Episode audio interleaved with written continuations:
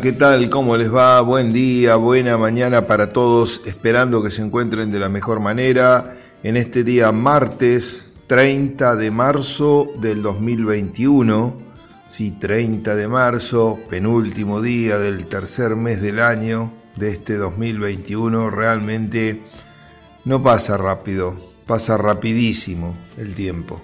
Ya estamos terminando casi tres meses de un nuevo año del 21, que yo no sé si es tan nuevo. ya transitamos un cuarto.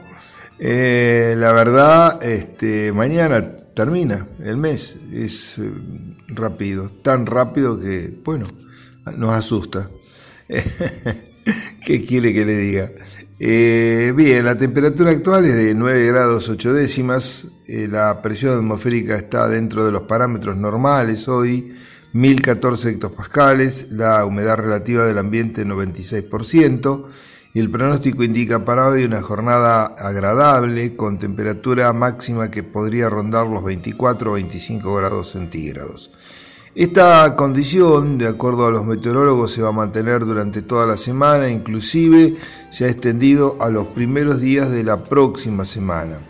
Si se espera eh, una nueva en abril, digamos ya, la, primera lluvia de abril podría estar centrada em, durante la primera semana em, de abril y está hoy por hoy eh, ubicada más en la parte sur de la, de la, región pampeana. A nosotros nos podría llegar a tocar algo de esa, de esa lluvia. Pero bueno, esto es muy temprano todavía para poder eh, darlo por hecho. Por ahora, eh, buen tiempo, cosa que creo que viene muy bien. Eh, las lluvias eh, fueron generalizadas en toda la región pampeana, las últimas. Nosotros estuvimos, le diría, en un área intermedia de lluvias, como una franja. Se veía claramente en las imágenes de radar, que son en tiempo real y que pueden eh, bueno, darnos una idea de cuánto se está precipitando por los colores, eh, por la intensidad de las tormentas, eh, que había una franja muy grande al norte de la región que abarcaba lo que era parte de Santa Fe, del norte de la provincia de Buenos Aires y Entre Ríos. después había una franja que tenía mucho menos importancia, muy chica, y después había otra franja importante un poquito más al sur, de las nuestras. Ambas eh, franjas de lluvia corrían en el sentido de noroeste a sudeste. Y así fue porque realmente la zona norte registró precipitaciones muy importantes, en algunos lugares muy excesivas, como en Coronda, como en, parte de Entre Ríos. Este, este, y mm, eh, también pasó acá nomás, eh, por ejemplo en Urdampilleta hubo 180, 180 milímetros registrado, Bolívar algo de 100, y si tomamos el partido del 9 de julio, para el lado de Dudiñá, Santos Unzué, tuvieron algunas precipitaciones algo más importantes que las que nosotros tuvimos hacia el norte del partido. De todos modos, eh, tuvimos lluvias, como dijimos, muy adecuadas, que, que fueron suaves, que no fueron intensas, que permitieron que el agua penetre en el perfil, pero como decía yo ayer, con eso solo no alcanza.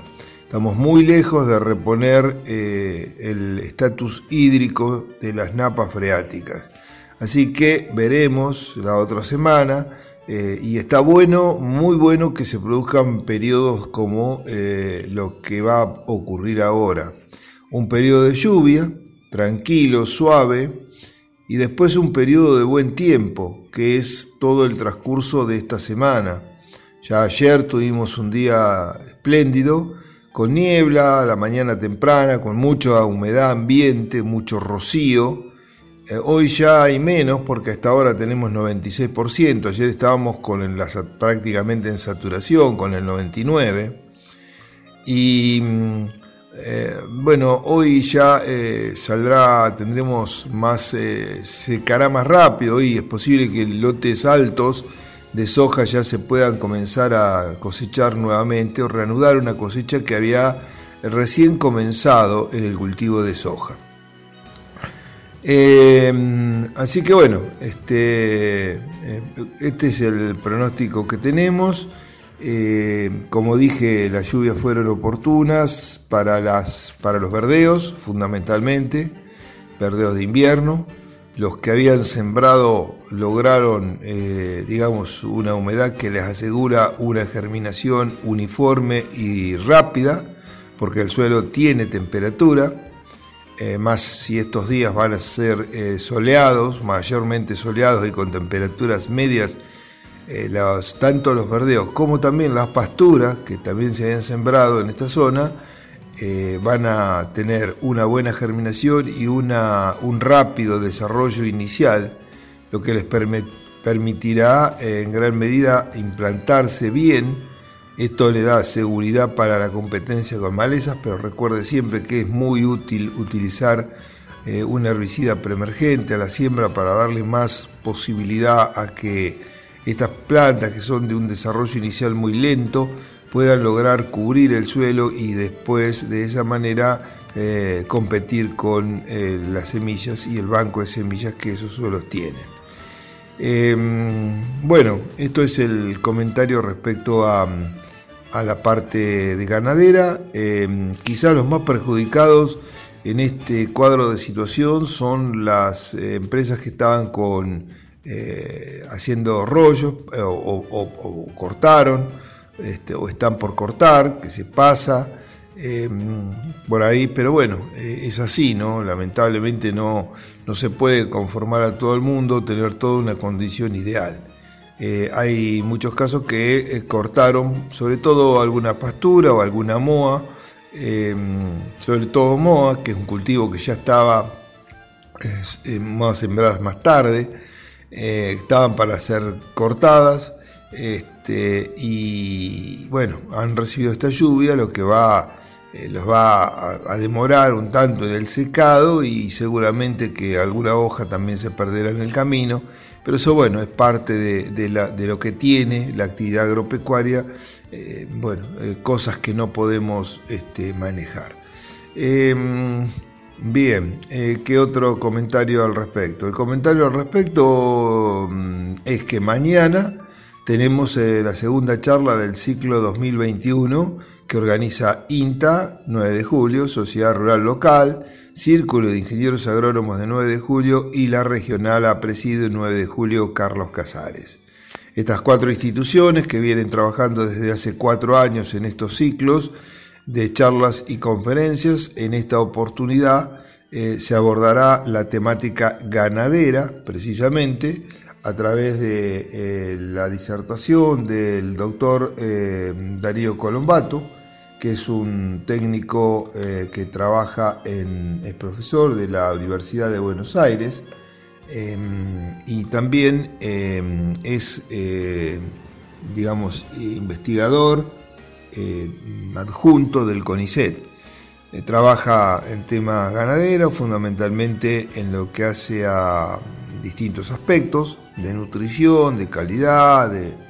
la charla de mañana será sobre ciclo completo, detalles para eh, mejorar, detalles para no perder calidad, detalles para tener en cuenta y cuántos que habrá, ¿no? Porque el ciclo completo eh, abarca, bueno, este, todo desde prácticamente antes de la preñez hasta la terminación, o sea que temas hay muchísimos para hablar, ahí hay subtemas muy importantes, pero bueno, trataremos Veremos cuál es la presentación del doctor Colombato eh, y eh, recordemos que tenemos las posibilidades de preguntas este, y también tenemos la posibilidad cuando termine la charla concretamente y las preguntas que él pueda contestar, la posibilidad de participar de un Zoom en el cual tendremos un mano a mano con el doctor Colombato y ahí podremos ampliar un poco más las dudas que podremos eh, tener. Así que están todos invitados para mañana a las 20 horas en la plataforma YouTube Inta Pergamino. Ahí los esperamos, entrada libre y gratuita, no hay que registrarse y será como siempre un gusto y un honor eh, tenerlos con nosotros acompañándonos. Buscamos una pausa y enseguida abrimos la tranquera un poquito más. Bueno, muy bien, gracias eh, Gabriel. Entramos en este último bloque de Abriendo Tranqueras con el INTA. Y mm, quería mm, comentarles, bueno, ayer eh, tuvimos, después de la conferencia de prensa que se brindó, que las cuatro instituciones brindaron a los medios periodísticos, nos reunimos con, con algunos de ellos, este, en donde me consultaron acerca del cuadro de situación del campo desde el punto de vista productivo eh, qué pasaba, cómo iban, si se había comenzado la cosecha, cómo, cómo estábamos en general. Y charlamos un poco de todo, contándoles que bueno, el panorama dentro de la región es bastante eh, errático, bastante mm, cambiante y bastante aleatorio, podríamos decir, en cuanto a los rendimientos. Em, podemos decir que la campaña de girasol fue muy buena, lo que ya hemos comentado a lo largo de, este ciclo en varias oportunidades eh, y eso se debe fundamentalmente a que el girasol es un cultivo que tiene una adaptación muy particular a, las, eh, falta, a la falta de humedad, eh, que tiene un sistema radicular muy potente y que lo puede desarrollar profundizando y extrayendo agua de, de capas más profundas, siempre y cuando las mismas existan. Los rendimientos en general, eh, y hablando de lotes de buena aptitud, han superado los 3.000 kilos por hectárea, sin contar las bonificaciones, esto estábamos hablando siempre de rendimiento seco, y mm, bueno, en, lotes de inferior calidad, este, 2.500, 2.400, 2.600 kilos por hectárea.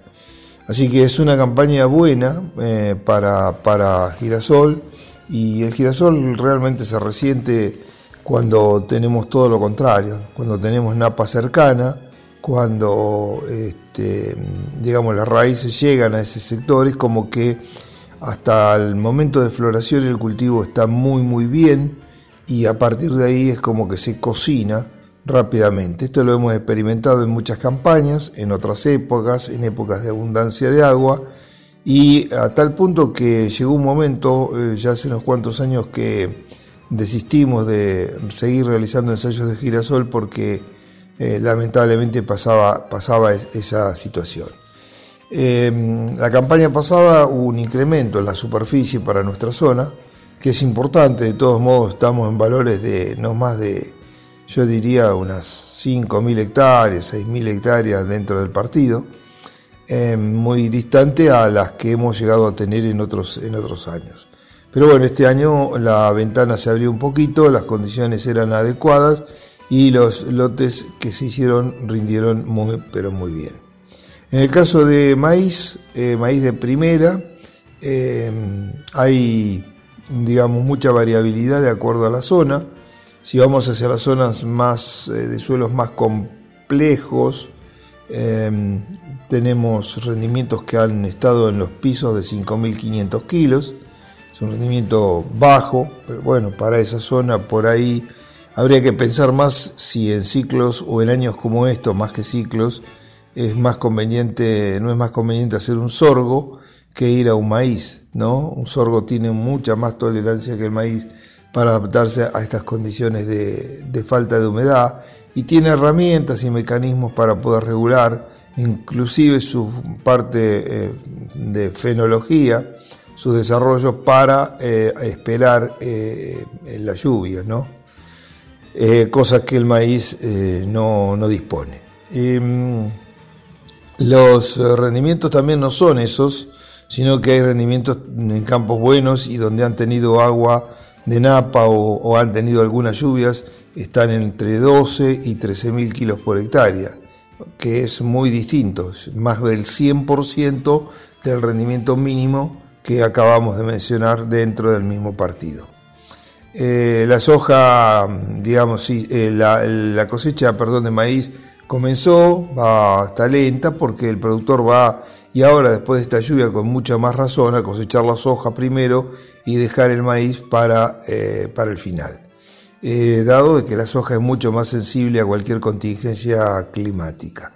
Y estas lluvias que tuvieron aceleraron seguramente el proceso de maduración de muchos lotes.